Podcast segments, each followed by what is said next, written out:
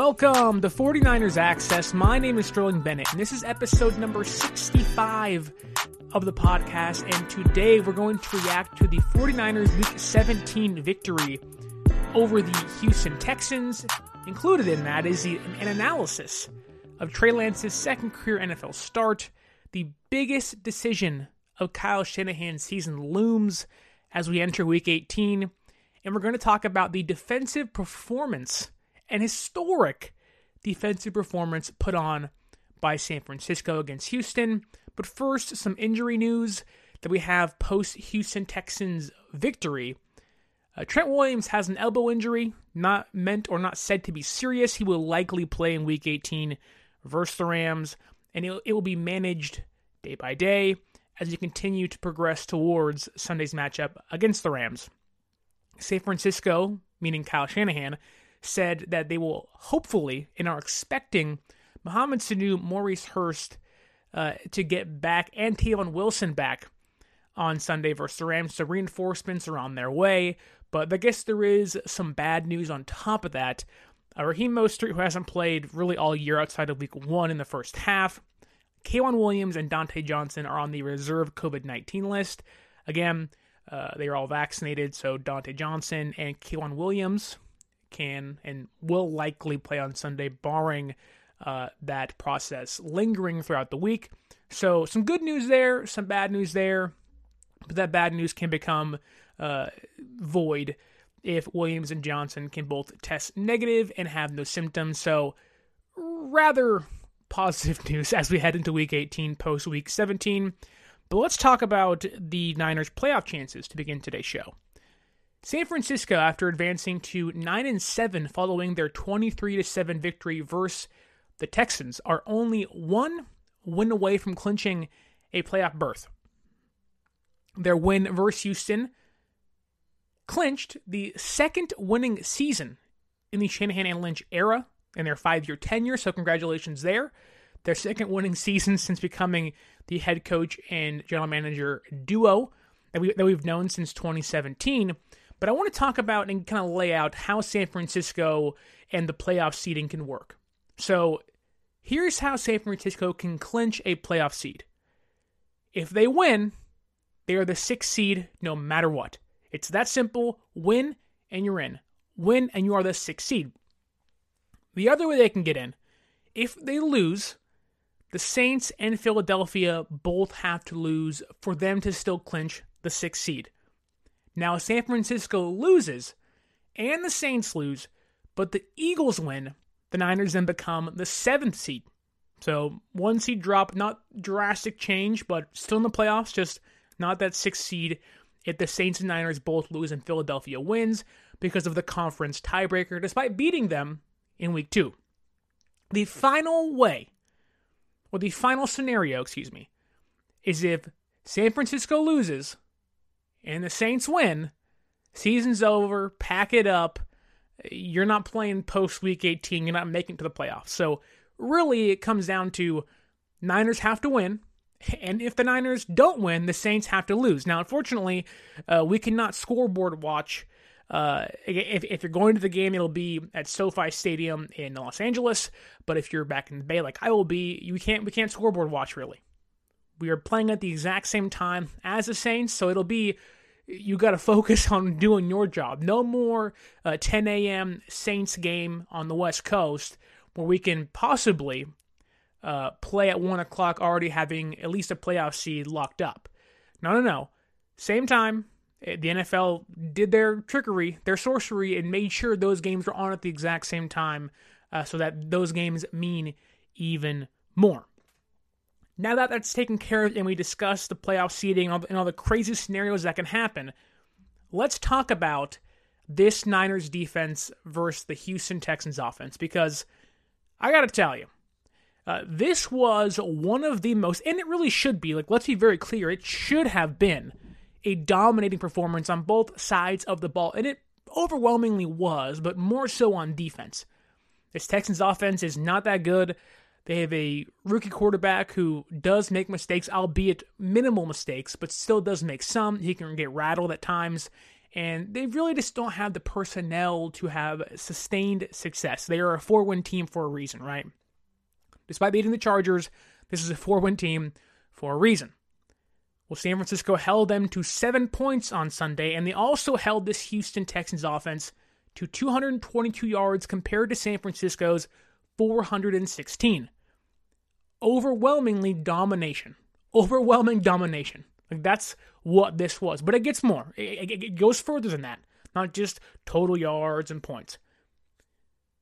The 3.6 yards allowed per play by San Francisco's defense was their best performance all season.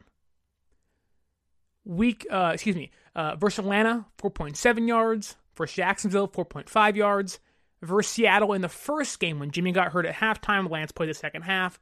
They held Seattle to 4.3 yards. And this Sunday, this past Sunday against the Texans, they held them to 3.6 yards per play.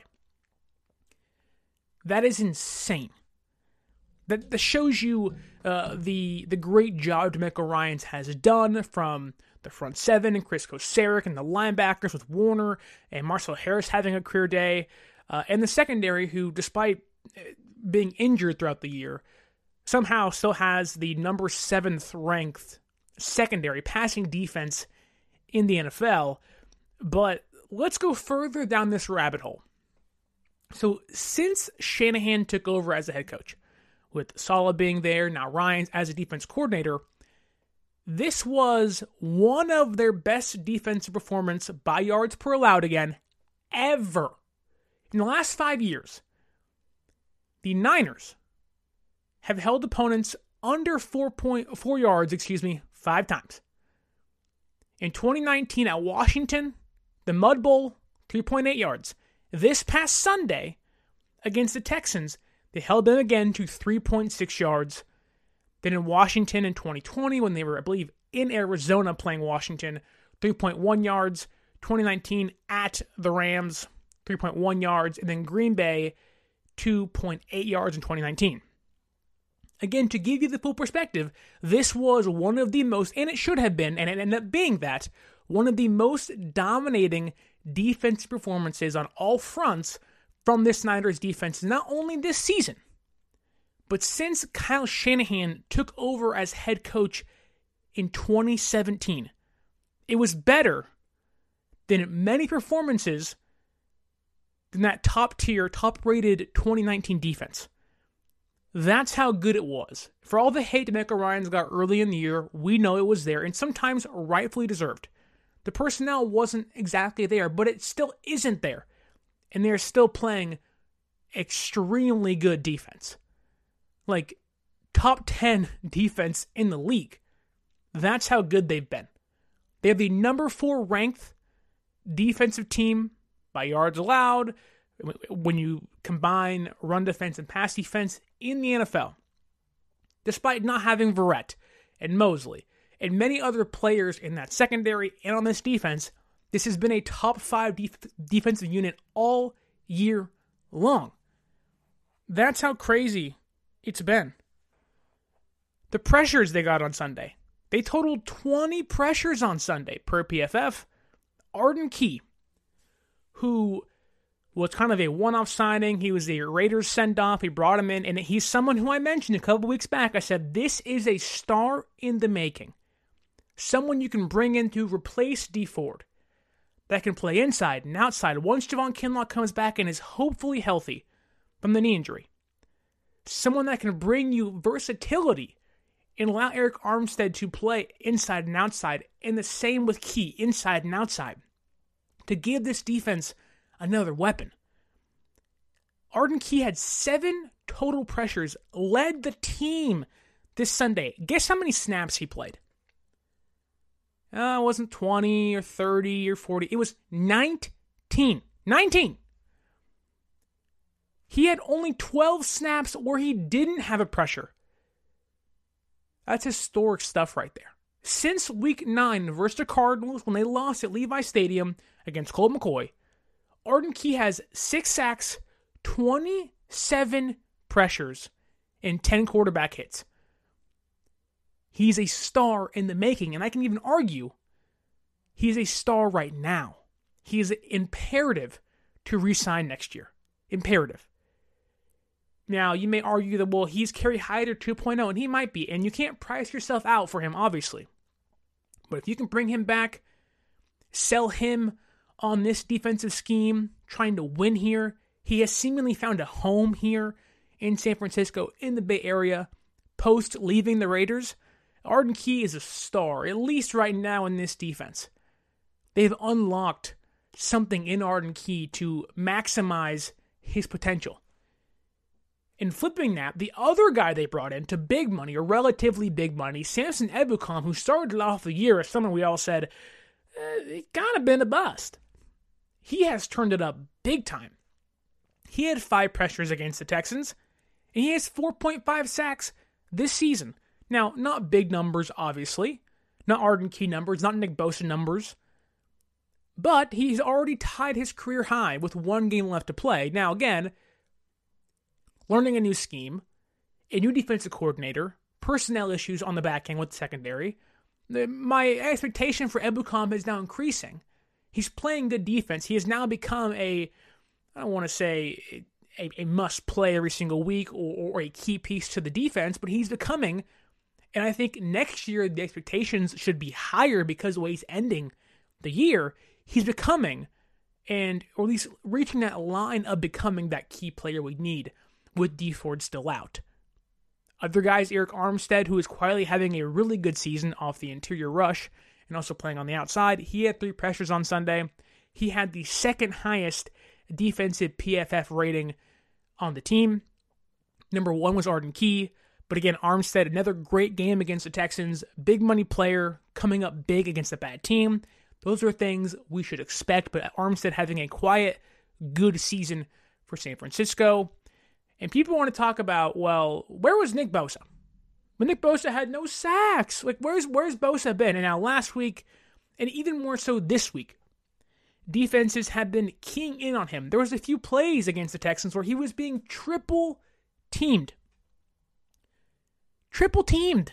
Not not double teamed, which we all know is uh, a likely scenario for Bosa, and he usually can beat them a few times a game, but triple teamed if they're going to triple team Bosa, I will take him not having production if it means Arden Keys having seven pressures in 19 snaps. Like, if, if he's going to take up three guys, by all means do that. Be that stupid of an offense to, we're going to put three guys on Bosa and hope somebody else can beat you. Well, now the Niners have other guys that can beat you. Other guys that are playing up to their potential that can now beat you in week 17 in the year. That's great stuff. And, and, heck, Nick Bosa finally got a freaking holding call. I think the fan base collectively started laughing and clapping. Like, where has that been all year? like, like thanks, but like, how about that two years ago? How about that in the championship game, in the Super Bowl? But we'll take it in week 17. Hopefully, it carries over into week 18, and hopefully, the playoffs.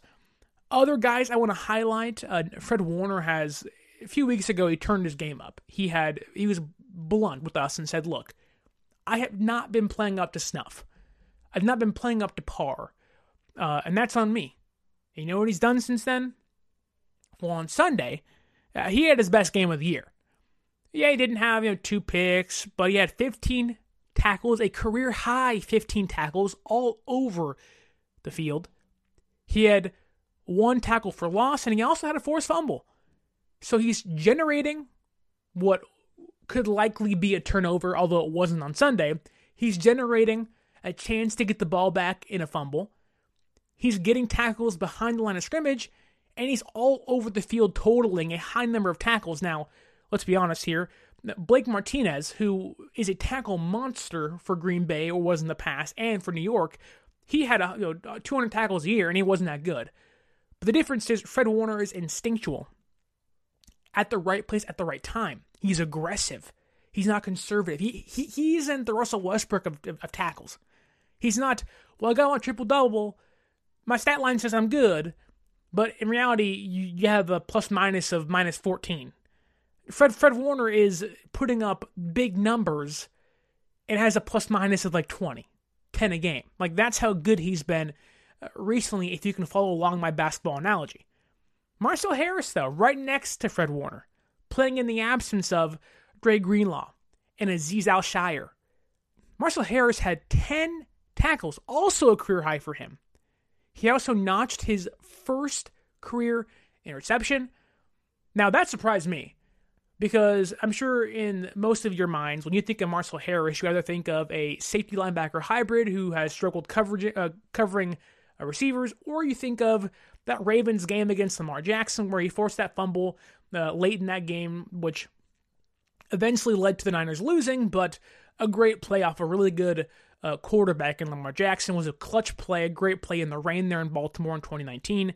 But on Sunday, got his first career interception, a big one kind of turned the tide. Now, let's be clear here. Uh, likely should have been a fumble, but thank God the, the zebras, the refs out there blew the whistle dead and said, no, no, no. Uh, his uh, his forward progress was stopped. um, but again, congrats to Marcel Harris. A great job out there filling a role that much needed. Now, again, uh, I would still want to have Al-Shaair and Greenlaw in there for a playoff game, which this Sunday is a playoff game. And thankfully, uh, it looks like Greenlaw will likely be back even in a limited role, uh, it's good news, but great job for Marcel Harris on Sunday against the Texans.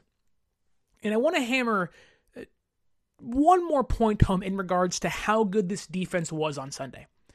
Uh, outside of Tartt uh, being aware in the secondary, a Niners Nation had a good post. Kyle Posey, uh, the whoever who, who, leads that social media team, had a great post about what Tartt was doing, being aware of the defense uh, and helping Ward get back in position. Um, but the Niners, their defense in the last eight games, so pretty much this second half run they've been on, the Niners defense has given up a total of 139 points. Now, to average that out for you, over the last eight games, that's 17.3 points per game. Pretty much two touchdowns and a field goal per game. That's without Jason Verrett and guys like Al-Shaair and Greenlaw and Kinlaw and Mosley who have missed, if not the entirety of the year, big chunks, impactful games in this second half eight game stretch. DeMeco Ryans has been phenomenal. For all the criticism he got, all the hate he got, we, we know, and, and, and I talked about it too, that people who wanted to fire him were insane and that there are bumps that come along the way for a rookie defensive coordinator trying to learn his personnel, how to maximize them, how to take hits, but not, you know, bend, don't break defense. And that's what they've been for a large portion of the year. Now, there have been times they've they blimped, right? Where, or, or, where they have broken at times, and it's cost this team. But there has not been a game this year where, where we said, oh, this defense is awful, they stink. Like, those are over exaggerations of a realistic or, or a realism, a realistic point of view, excuse me. And so DeMeco Ryans, just like Marcel Harris and more so Samson Ebukam and Arden Key, I'm excited for next year. I'm excited for what he can do once he gets into the playoffs. How does he mix and match players? How does he maximize guys like Talanoa Hufanga in the future? Ambry Thomas, who we will get to very soon here. Uh, Demo Lenoir. Al-Shaair in the future. Who else is he bringing here in the secondary to help guys like Ward and, and, and Warner? I am extremely excited for what he can do. Extremely. The work he's done without Al-Shaair and even Greenlaw, even Harris now. Although one game, that's you don't get 10 tackles and one pick for nothing, right? I'm excited to see what he can do with Tarvarius Moore next year in the secondary if he's back. A lot of good things to look forward to next year, despite still being in a great position this year, right? Despite being one of the top defenses in the league this year. As a first year defensive coordinator, that's that's impressive. It's rather unheard of. Especially when you lose guys like Red, Al-Shaair, Greenlaw, Kinlaw, Mosley, like Nick Bosa off an ACL surgery. This is extremely impressive, and the the outing he's having every single week despite some again blimps early, I think DeMeco Ryans deserves a ton of credit.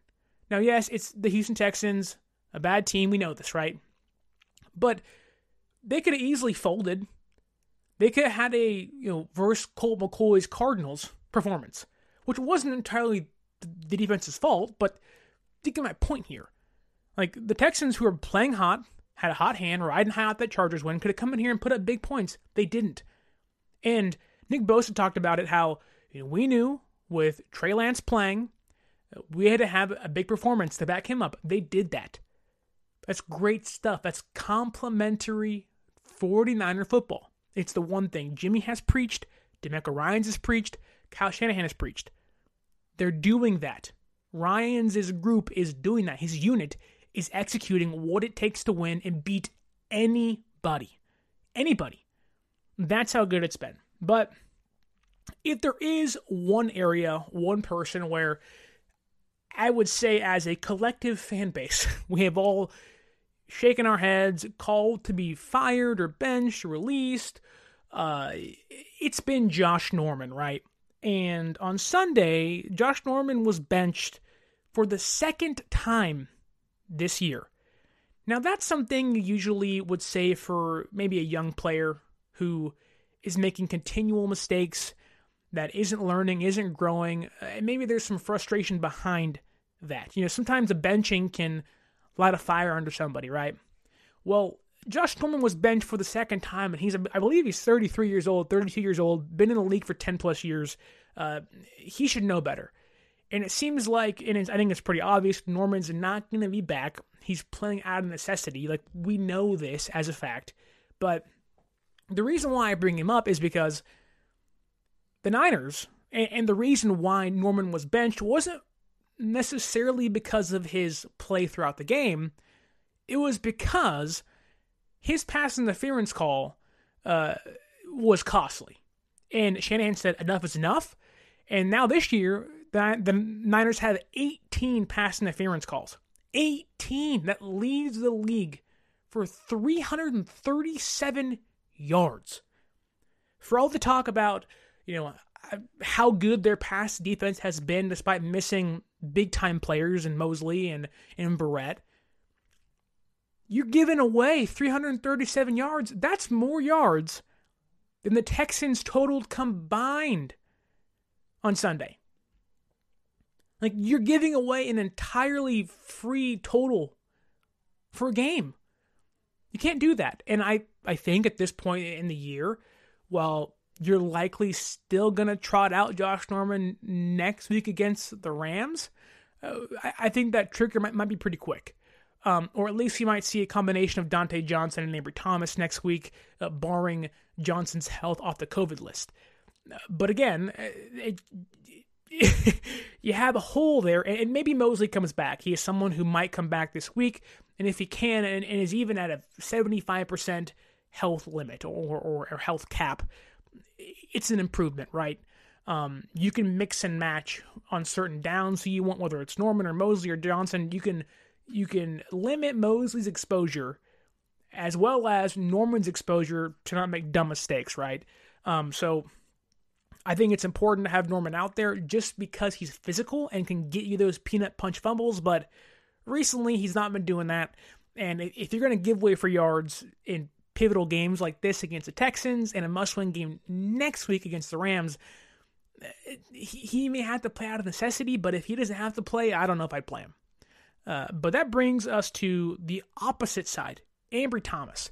Ambry Thomas you want to talk about progression, guys who have learned from sitting the bench, but also have now learned even more from being thrown into the fire out of that necessity? Ambry Thomas.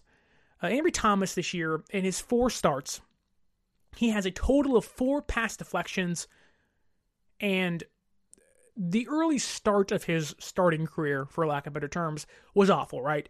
Bengals game, 38.1 PFF grade. Uh, they ate him alive late in that game in the fourth quarter. The Atlanta game, he got mossed a few times, 38.4 yards. There were some sparks, there were some bright spots, right? Being in the right position, but not making the right play. A little better against Tennessee, 65.9 PFF grade. And this Sunday against the Texans, again, albeit not the best receiver group, but Brandin Cooks is a really good receiver who's putting up big time numbers there. Um, a 72.2 PFF grade ranked third on this defense. Again, PFF isn't the end all be all, but it's a pretty good clip, right? He also on Sunday had his best performance, not just because of PFF, but because he only allowed one catch. For how many yards, you, you, you ask? Zero. Ambry Thomas, while no label should be thrown on him as a bust or a shutdown corner, on Sunday he was a shutdown corner almost had his third pick of the season. And, I, and what I mean by that is he almost had his almost third pick of the season. It seems like every single game he gets his hands on the football on a near pick situation, but just can't haul it in. Um, someone needs to work on the jugs machine for a little bit, but I do think Thomas is learning week in week out, and it's it's very impressive to watch, and, and it's it's a, a really good thing to see, right? For a guy who uh, missed all of 2020 with colitis slash COVID. Uh, didn't you know, he he's very much in that Trey Lance area of not having a lot of experience as of recent, and for him to be little undersized, thrown into the fire, having gone through his struggles, playing really good receivers late in the year, AJ Brown, uh, Tee Higgins, Ja'Marr Chase, even Brandin Cooks, for what it's worth, Kyle Pitts, albeit Kyle Pitts is a tight end, Russell Gage for Atlanta. Like, those are good NFL receivers, right? Some of them are great. And while he has held his own lately and struggled early, uh, the return you're getting from the struggles he has gone through is phenomenal. You're seeing a week in, week out improvement, which is the one thing you want out of a young player like Thomas, who, let's be honest here, Shanahan said himself, wasn't really supposed to play this year. So good on Ambry Thomas. Kudos to him. And let's go from one rookie to another. Go from the defense to the offense. No, it's not Trey Lance. I'm, I'm sorry. We will get to him. It's Elijah Mitchell. Elijah Mitchell, who had missed the past few games uh, with an injury, knee, head, finger, he had a bunch of issues going on there for a little bit. He came back on Sunday, and while I think many of us thought he might be limited in what he can do, that wasn't the case. He was fully healthy. Shanahan used him like a bell cow back and just let him carry them to victory, similar to how he would do early in the year with Raheem Mostert last year prior to the injury, and even in 2019 later in the year. Uh, Mitchell had 21 carries, 119 yards, one touchdown, albeit a receiving touchdown, but he averaged 5.7 yards per carry. And if you didn't know, Elijah Mitchell is now the 49ers single season record holder for rushing yards by a rookie he beat out Vic Washington's 811 yards. Elijah Mitchell, like, is by a stats perspective, the greatest rookie running back in Niners history. That that's insane. Now, you know, Ricky Watters missed his rookie season with injury, so I guess his sophomore season was his rookie year, and it was better than Mitchell's. But by all means, the record books will say Elijah Mitchell on that list, and if you want to put Watters over Mitchell, fine, but you can't take away what Mitchell has done this year. He is he's been insane. He's been Najee Harris good, but he's been a sixth round pick, right? Like we've talked about this plenty of times. He's one of four rookie running backs since 1990 with 100 plus rushing yards in at least five of his first 10 games. The other three, Edgerrin James, Adrian Peterson, and Ezekiel Elliott. For what Zeke's been lately, his first couple years were dominant. He was a top back, if not the top back in the league. What Mitchell was doing as a six round pick is unprecedented. The fact that Shanahan has drafted this guy and not pulled the rabbit out of his hat, but essentially pulled the rabbit out of his hat and is letting a sixth round pick lead this team to victory or be a main reason and carry this running game, which Shanahan puts so much emphasis on, is impressive. And getting him back for not only this game but next week against the Rams is it's so it's so important. And it's funny to me because I think many of us thought that Jeff Wilson Jr. might carry the heavy load this week while Mitchell works his way back. But I think this shows how how much trust Shanahan has in Mitchell that he can give a guy a day off and let Mitchell run around and be physical and dominant and feel no need to use anybody else, right? Uh, Wilson didn't see the field at all. Like he had zero snaps. And you know, not not to say that it was, you know, fine or or I didn't want to see him, but I kind of forgot he existed for a while. Simply because Mitchell's having such a great year and such a great game against the Texans. And so Mitchell deserves kudos too. And, and again, I'll make a comment later in this podcast about the future of this franchise and, and, and this team. Uh, Mitchell is a cornerstone piece, despite maybe being the weaker cornerstone piece, just because he's a running back and we know how much value Shanahan puts in those. But again, big time player, late round pick, coming up big time when it matters. And that's really important. Diamonds in the rough has been this team's draft specialty. Kittle, Warner, Greenlaw, DJ Jones, other guys like that. Uh, Mitchell has become one of those guys, right? Uh, but let's move to now Brandon Aiyuk. Brandon Aiyuk, he. We, I'm, I'm not going to get into the doghouse crap. We talked about it so much. He's out of it. And he has been phenomenal. And for lack of better words, I'll keep using that word phenomenal because it's so hard to kind of discuss and explain the growth and where he's at uh, in the year. He has j- just under 800 yards receiving despite being uh, in that doghouse for about five to six weeks, right? Like that's how good he's been. Had he had not been in that doghouse, he would likely have over 1,000 yards receiving, and we could be looking at a case where Aiyuk, Deebo, and Kittle are, are all sitting at a thousand yards, and even Mitchell, by that matter, who is close to a thousand yards as well, uh, could be in that realm. Like we, we're looking at a potential uh, roster of weapons everywhere, where we can have a 1,000 yard rusher and 3,000 yard receivers. Like that's how crazy this year has been and how good these weapons are. But on Sunday, I think it was more evident with Aiyuk more than Samuel and Kittle and guys like that where there is clear chemistry with Trey Lance. Now, I have no idea uh, what the practices looked like when Aiyuk was in that doghouse, but if he wasn't starting and wasn't taking first team reps, well, that means he was working with Trey Lance uh, as the second team quarterback on the scout team. Like, that's what that means. And so I think, it, again, I have no idea if Aiyuk was working on the second string team. I, I, I don't go to practices during the week, and they're only open to the media at a short stint during the practice. So I don't know. But if that's the case, it's clear. Because Aiyuk and Lance have what seems like really good chemistry. Uh, Lance would felt very comfortable trusting him with big play throws.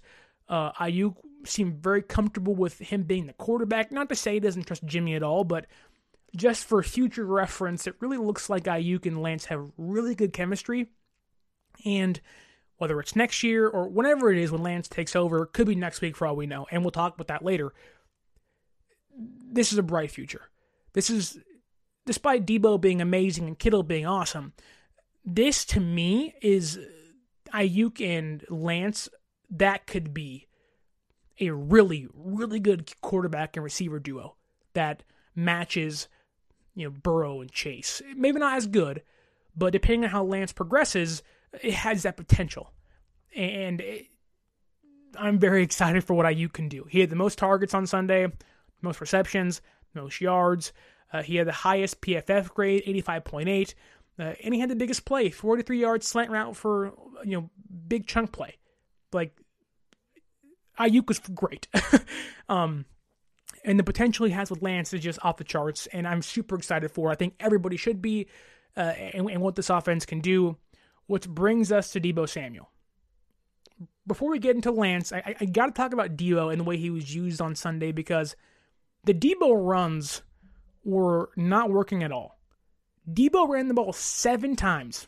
He had 19 yards and 2.7 yards per carry. They weren't working. And despite how good they have worked, to me, when Elijah Mitchell is in the backfield, there really isn't a need for Deebo Samuel. And if you want to change things up and you want to get a second back in there to replace Mitchell, use Wilson Jr., right? And maybe, again, I have no idea. Maybe there was an injury we didn't know about or some small thing or whatever it may be.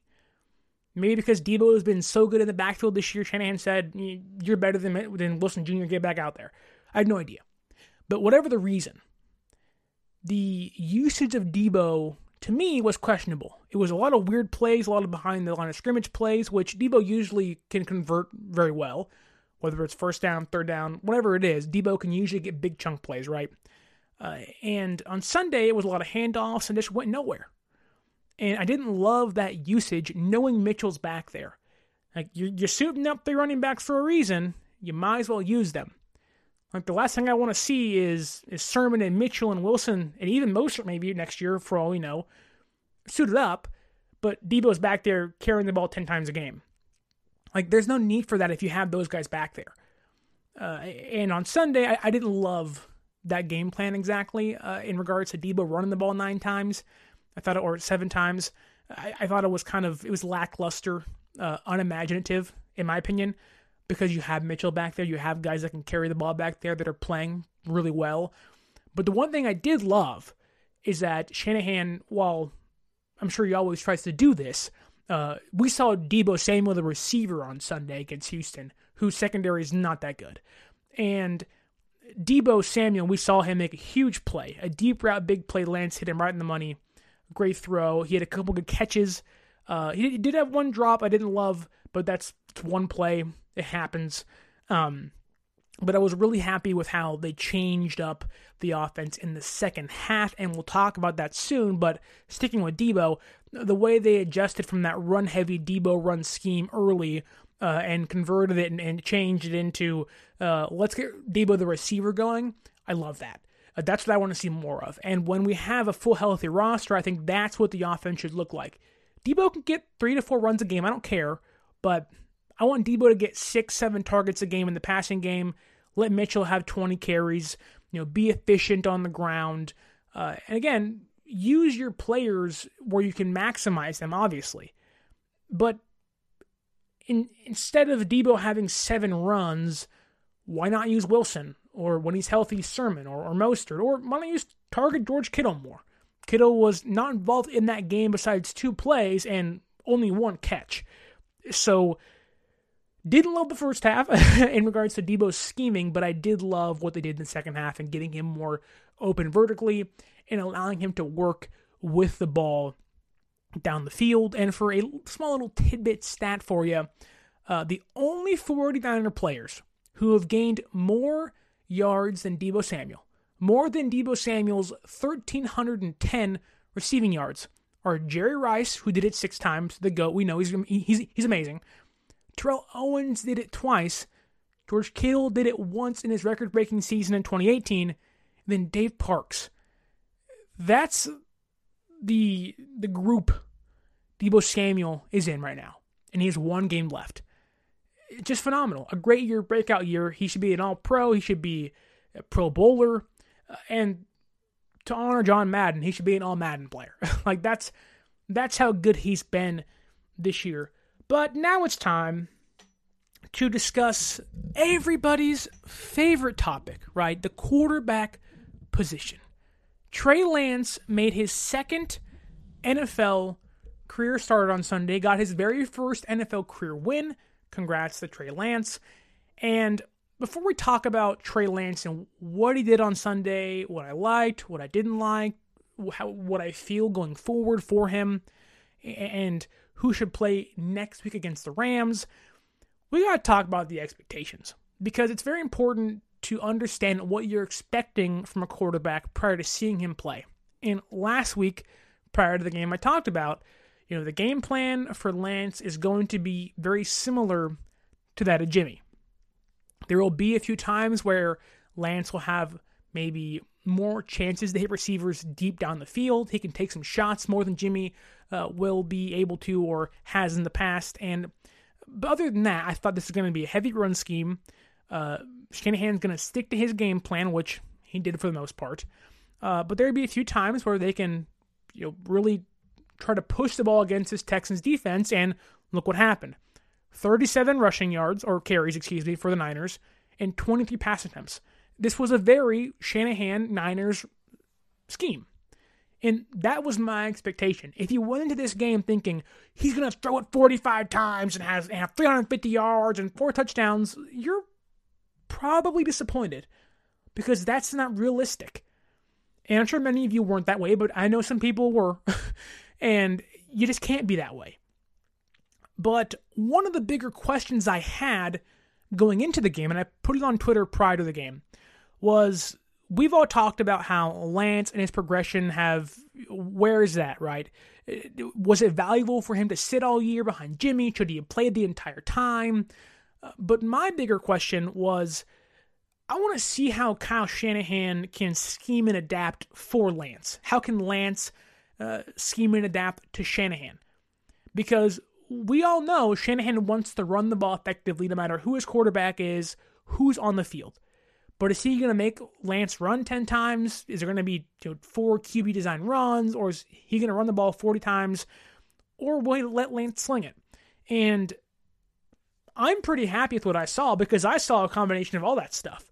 I saw a handful of QB design runs. I saw 37 rushing attempts for the Niners total. And I saw times where Lance was slinging it around. Now, you can tell, and we'll get into this here, that that first half was drastically different from that second half, and it's a duality of Shanahan and Lance. There are two, you know, there's puzzle pieces. You got to fit things in. Does this work? Does that work? Does that piece go here? And that's just from a play calling quarterback play perspective, right? Uh, but Lance finished the day with a 69 comp percentage, really good. Uh, that could have been higher too. Like he missed some throws, guys dropped some passes, uh, and with more touch and more consistency, that's only going to go up or or stay there for a lot of the time, which is how you win games. 280 total yards. He had about 249 through the air. He had 31 on the ground. Pretty good, you know, consistent balance there. Could have been more again on both those ends, but still pretty good start. Two touchdowns, could have been three had Aiyuk not held in the red zone. Again, three touchdowns, but I'll take two. It's a good start. One INT, which was not a bad INT. I have a complaint later about a second one that almost happened, but overall, a really good start that was capped off with 116 rating. This was a good Trey Lance start. Now, did it start off good? No. But overall, look at the entire picture. It was a good start from Trey Lance. I was excited. I love what I saw, but we have to talk about where this start began. And it started off really slow. It was run play, run play, run play, run play, short pass, run play, run play, run play. You get my point. And many of us, including myself, said it looks kind of like Shanahan just copied and pasted that Arizona scheme and game plan into this game. And for a while, it looked like that. But there were a few things I saw uh, from Lance that were a little different than the Arizona game. Maybe it's because I haven't seen him in a little while and, and I didn't go back and watch that Arizona game because there were some guys that were hurt, some guys that were playing. One player was in the doghouse. um, you know, Kittle wasn't there. Aiyuk was just limited in what he can do from Shanahan's point of view, um, and just kind of a weird game entirely. But to me, on Sunday against the Texans, Lance looked hesitant, and not in a way in regards to a quarterback being overwhelmed, but we know what Shanahan likes to do, right? He usually likes the over the middle stuff um, screen passes, slant passes, get quick throws, quick yards, get your quarterback in manageable third down plays. You know, sometimes you can take shots. He does with Jimmy. He will do more with Lance, but got to hit those big plays. And sometimes Jimmy doesn't. So Lance had the opportunity to hit those big plays, and some he did, some he didn't. But Lance in that first half, he looked like maybe the windows were a little too tight for him for a young quarterback that lacks experience. He would he'd hike it, he'd look, and maybe there are windows, and I think there was that Jimmy would have hit, or at least attempted to hit. Quick throws, quick release, you know, hit Kittle over the middle for six yards in a small window, throw it, you know, near his near his knees, let him slide, meet the catch. I believe, and I think I can see a lot of those out there that were on the table. Lance just didn't take them. I think it was from a lack of playing on the field. I also think it was maybe there was some, this is a little too fast for me. In college, I'm throwing to guys who are open. In the NFL, you have to throw guys open. And later in the game, we saw that progression from Lance. and it was beautiful to see. But sticking with this first half here, one of the big throws, and it it ends up in the box score, but to me, it was a really good throw that just needed a little more work. Was that interception to George Kittle? Because I thought it was a good throw. Kittle was open. A little more touch gets that ball over the DB's head. That's a catch. It's a first down. It's a big chunk play. That stuff comes with experience. That ball's there. Year in the league, I would expect him to hit that. Like guys like Mahomes are hitting that play. Rodgers, Brady. That comes with experience, touch, progression. Like that's I like that throw. Take that chance. This is the team to take those chances against. Now again, it's an INT, it's a turnover, but it wasn't one of those dumb interceptions right to a defender. He almost had one of those later, and we'll talk about it. But in that first half, I did like that throw. And when he's a two year vet, three year vet, he'll make those throws. Maybe even next year, he'll make that throw with more reps. Now, two throws that he didn't make that he should have made. And this gets into my next point. There were times in that first half where he was deadlocked on a receiver. And as Niner fans, we know this more than anybody. Jimmy does it a lot, right? And that's one of the bigger complaints. He sees Kittle, sees Deebo, whoever it may be, and just looks at them stares him down. That's his first read. It's supposed to be open, and he doesn't adjust, right? Well, in that first half, Lance did that twice. Twice, and it almost cost him. Uh, one was that Kittle INT, which again wasn't a bad throw, but Deebo Samuel was wide. He was wide open on the right side of the field. The other one later, Juszczyk was wide open again, similar to that play against Tennessee for Jimmy, Kittle was open, no safety in sight, nobody on him. It would have been a touchdown. And it would have lit that fan base at Levi Stadium on fire. Those are the big plays you leave on the field, and that's where it cost you. Now, again, with more reps, those will come. With more reps will come those plays. He'll see Juice. He'll see Deebo open. He'll go through his progressions. He'll see those guys open. He'll make the big play. I expect a young quarterback that lacks experience, that hasn't played in almost two years, that's played a game and a half and some one off plays early on in the first half. Like, we haven't seen Lance since Jacksonville, and that was in garbage time where he needed the ball and, and, and handed the ball off five times, and the game was over with. Like, he didn't do much.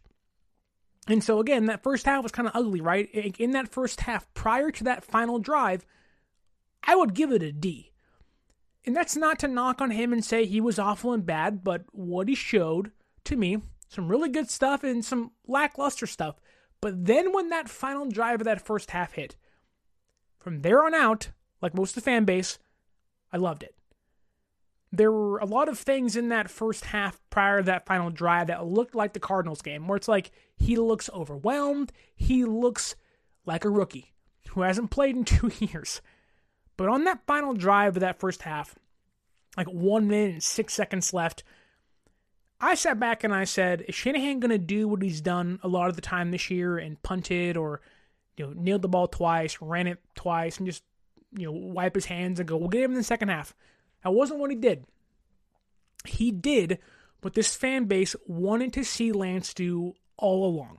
He pushed the ball down the field. He allowed Lance to work go through his reads, gave him easy throws. He hit them, and they worked, and ended up working out, led to a field goal. Let's run through this drive really quick here. Hits Deebo, 17 yards slant route on the right side of the field. Great throw, good catch, solid, get you almost 20 yards, get down, keep the clock rolling. A good first throw right on the money, had the zip right in his chest. Great throw by Lance. And the next throw, a little behind Deebo. Could have been better. Uh, didn't love the throw. Didn't love the placement. Uh, could have been. You know, it was a little shaky. It was very much one of the throws where we go, Jimmy makes that throw. Like, oh, that's ugly. We don't, we don't want Jimmy throws. Oh. But then the next play hits Aiyuk on a great play, 27 yards, a big chunk play. And in two plays, in two plays, you got 44 yards. You're already on their side of the field. That's what Lance can do. Now, Jimmy's done that beforehand, but Lance is doing that now. It's really good stuff. That's what the future looks like, right? Then takes that deep shot down to Aiyuk. Uh, would have been an amazing catch. Was a was a great throw. Maybe need to be a little more. Uh, threw maybe a little too far, too much oomph behind it. But Aiyuk got his hands on it. Could have been a PI. Uh, again, great throw. That's stuff where experience brings touch. He can float that in over the defender. You know, he, he's putting too much oomph behind the throws. They're kind of laser beams now. When you get older, you can float things up. You can have some different arm angles. You can find different angles to get that ball in there. Very Rodgers, Mahomes esque, right? Those things come with time. Then one of the bigger ones I didn't love was that near pick that you caught the tiptoe on the sideline where he threw it right to a defender. Right to a defender. It was a bad throw, bad decision. I didn't like that throw at all. That was one where I said, oof, I would rather you take a deep shot and throw a pick than do one of those dumb little duck throws right to a defender who you don't even see. Like, that's the stuff, again, we complain about Jimmy for, right? Can't do that stuff. Easy picks, could have been a pick six easily the other way could have been going into halftime 17 nothing. Like it was ugly. But thankfully, he gets a break for once. Maybe him throwing it too hard comes into play. Um, they get the field goal. They go into halftime, and the the momentum is shifted entirely. Entirely. Lance gets comfortable again. He finishes the first half. Again, it lists that the D grade up to a C, C minus. Where you're like, wow, there are a lot of good throws there. Momentum is there. Going to the second half, entirely different game. 6 for 10, 144 yards, two touchdown. Uh, Lance looks like what you want of a third overall pick. He was more confident, he had that quick trigger, read the whole field, wasn't staring down receivers that often, using his feet to buy time. Unlike in the first half, he was using his feet to find yards because he was unwilling to let the ball go. He wasn't pulling that trigger. Second half, he was pulling the trigger using his legs as a complementary tool to find the open receiver, make the off schedule play, hit the open guy, get himself 5, 10, 15 yards. Like there everything he did wrong in the first half, he adjusted and got it right in the second half. Now there were still mistakes made, things he has to learn from, but everything we saw in that second half was the exact reason why I fell in love with him during the drafting process and why I wanted to pick him at third overall. Trey Lance's future is very bright. And the throws we saw in the second half really showed that to me. Hit that great throw to Aiyuk over the middle, that slant play between two defenders, zipped it in there on the money. Aiyuk spins out the defender, runs for like 25 more yards, gets a 43 yard gain. Great throw, Great play. There's that chemistry again I was talking about earlier. You can Lance have it. It's going to be great to see in the future. Takes a deep shot down the field to Aiyuk again. Gets the PI. Take that chance. The refs are going to give you some gifts here and there. He got one. Um, but that's stuff you have with a quarterback like Lance. Now, one of the throws I didn't love that's getting, I think, a little too much more credit is the throw to Jennings. That throw was low. Lance had all day to throw. Uh, it was an out route in the corner. Jennings turned around. The ball was low near his feet. Now, I'm not sure if that was entirely on Lance. I want to give him the benefit of the doubt here, just like I would Jimmy. But that was low at his shoelaces. Great catch by Jennings. Lance had, from what, like, in my perspective, all day to throw. He stepped up in the pocket. Just a, a low throw. Those things happen, but again, it's about building consistency with your throws. Lance was erratic versus the Cardinals. He was erratic at times versus Seattle. Balls were bouncing on the ground, and it's one of the big reasons why I do not think he should have started unless he had to. He was erratic.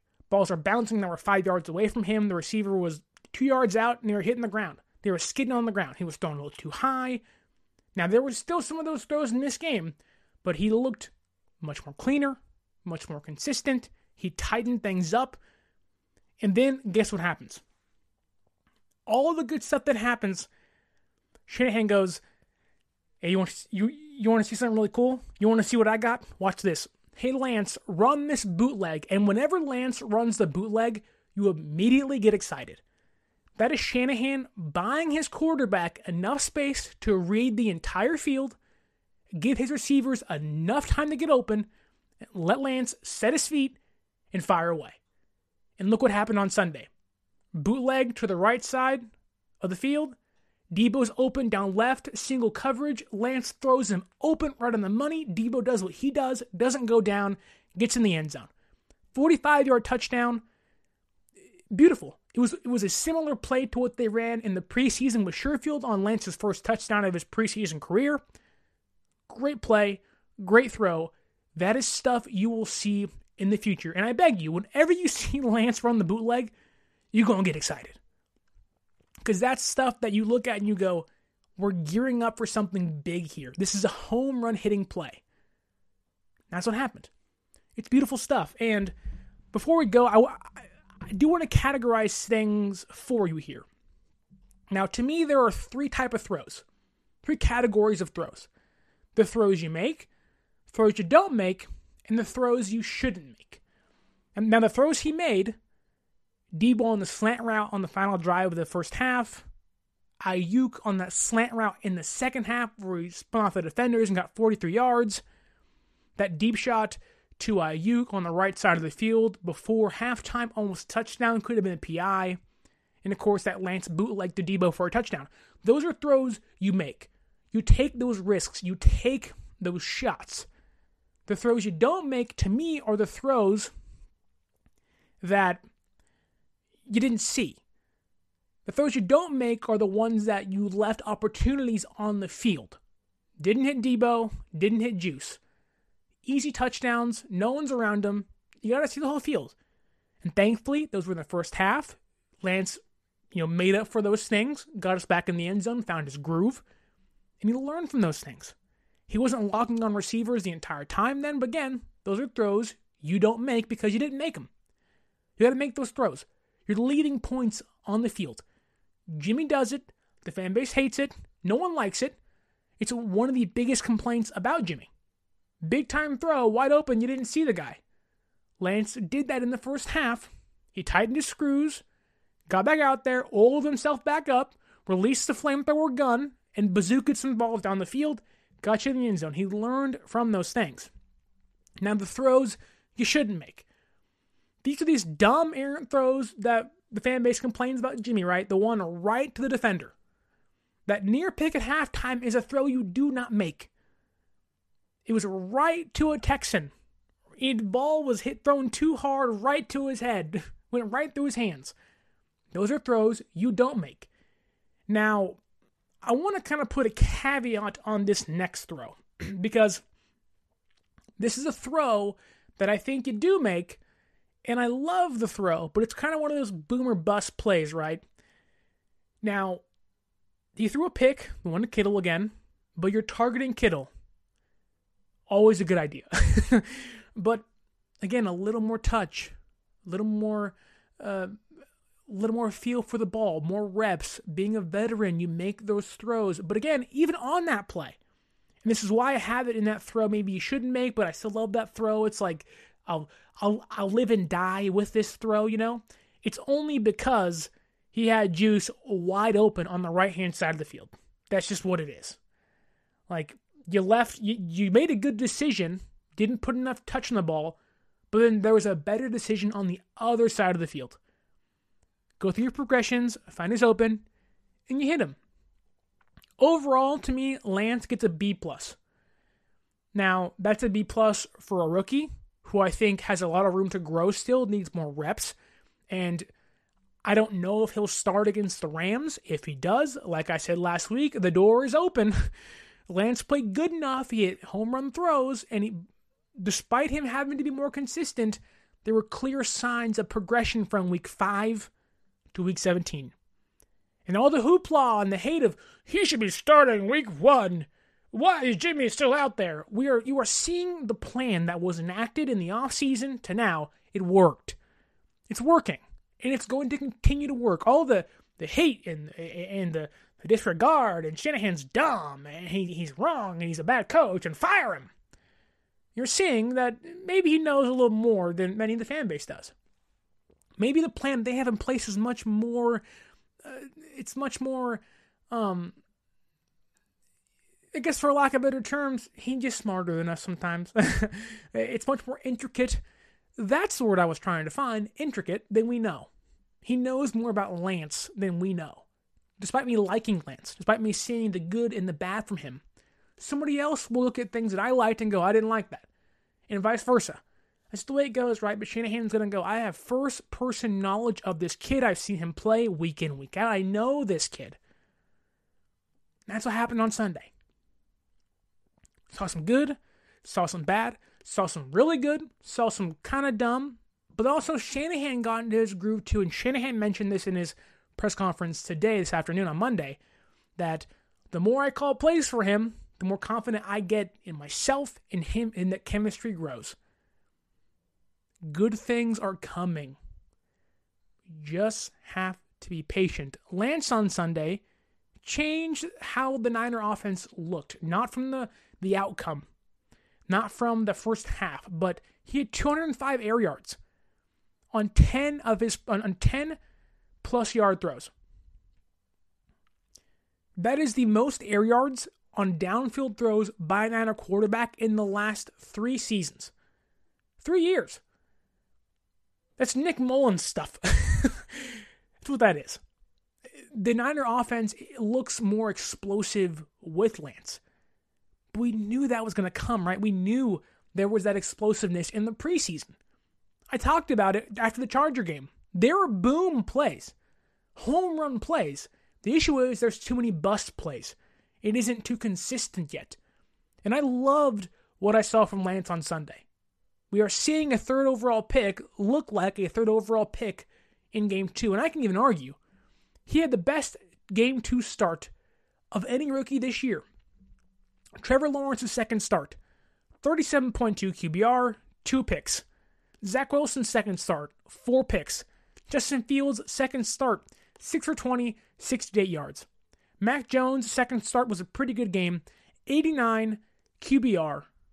Trey Lance's second start, 116 rating, two touchdowns. Now, there's context that matters, situationally, opponent, receivers, weapons, defense, things that do matter. But the outcome shows, the stats show Trey Lance had the best, despite sitting for like half the season, the majority of the year, had the best second start, the second outing of his career than every other quarterback in this draft. The only question is, did he do enough to play next week? And who will Shanahan go with on Sunday against the Rams? Will it be Jimmy? Will it be Lance? Well, I can tell you now, if that happens, whoever he picks, you will want to follow us on social media to find out is it Jimmy? Is it Lance? Who's healthy? Who's not healthy? Who is going to play on Sunday versus the LA Rams? Season on the line, win in your in. Follow us on social media at 49ers Dot access is the Instagram, Twitter, 49ers underscore access. You are not going to want to miss a thing. This is the most important game of the season. Niners Rams in LA, week 18, season on the line, just how the NFL drew it up. This is the pinnacle of the year. This is the climax of the season. Must win Jimmy or Trey. Again, follow us on social media to find out who plays on Sunday. And once that announcement comes out, wait for the next podcast previewing that game. Maybe the last game of the year might be Jimmy Garoppolo's last start in San Francisco. Uh, we'll have to wait and see what that decision is. It's going to be fun. It's going to be awesome. And I can't wait for it. But until next time, don't forget to like, share, subscribe, leave that review. I love what I saw from Trey Lance on Sunday. You should as well. It was a glorious win, a great win, 9 and 7 and I cannot wait to see what this kid becomes. Everything I've preached to you, told you about what I think Trey Lance could be, he showed the building blocks, the potential to be that on Sunday versus Houston. Now it's just about being more consistent. Consistency is one of the best characteristics you can have as a person and as a quarterback. But until then, until we see Trey Lance, until we talk about Sunday's game against the Rams, my name is Sterling Bennett. This has been the 49er Access Podcast, and stay faithful.